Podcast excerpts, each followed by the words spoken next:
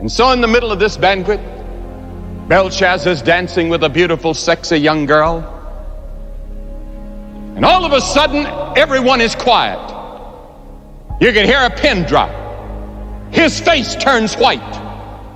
The Bible says he begins to tremble because over on the wall, an armless hand starts writing. And everyone sat there trembling wondering what this was, what strange thing this was. And Belshazzar tried to read it. He couldn't read the message. So he said, Let's call the astrologers and the soothsayers and the Chaldeans. Let's call the magicians. Let's call all the people that can read this type of thing. And they came in.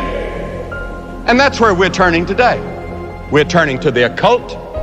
We're turning to the astrologers. Oh, please tell us what the future is going to hold.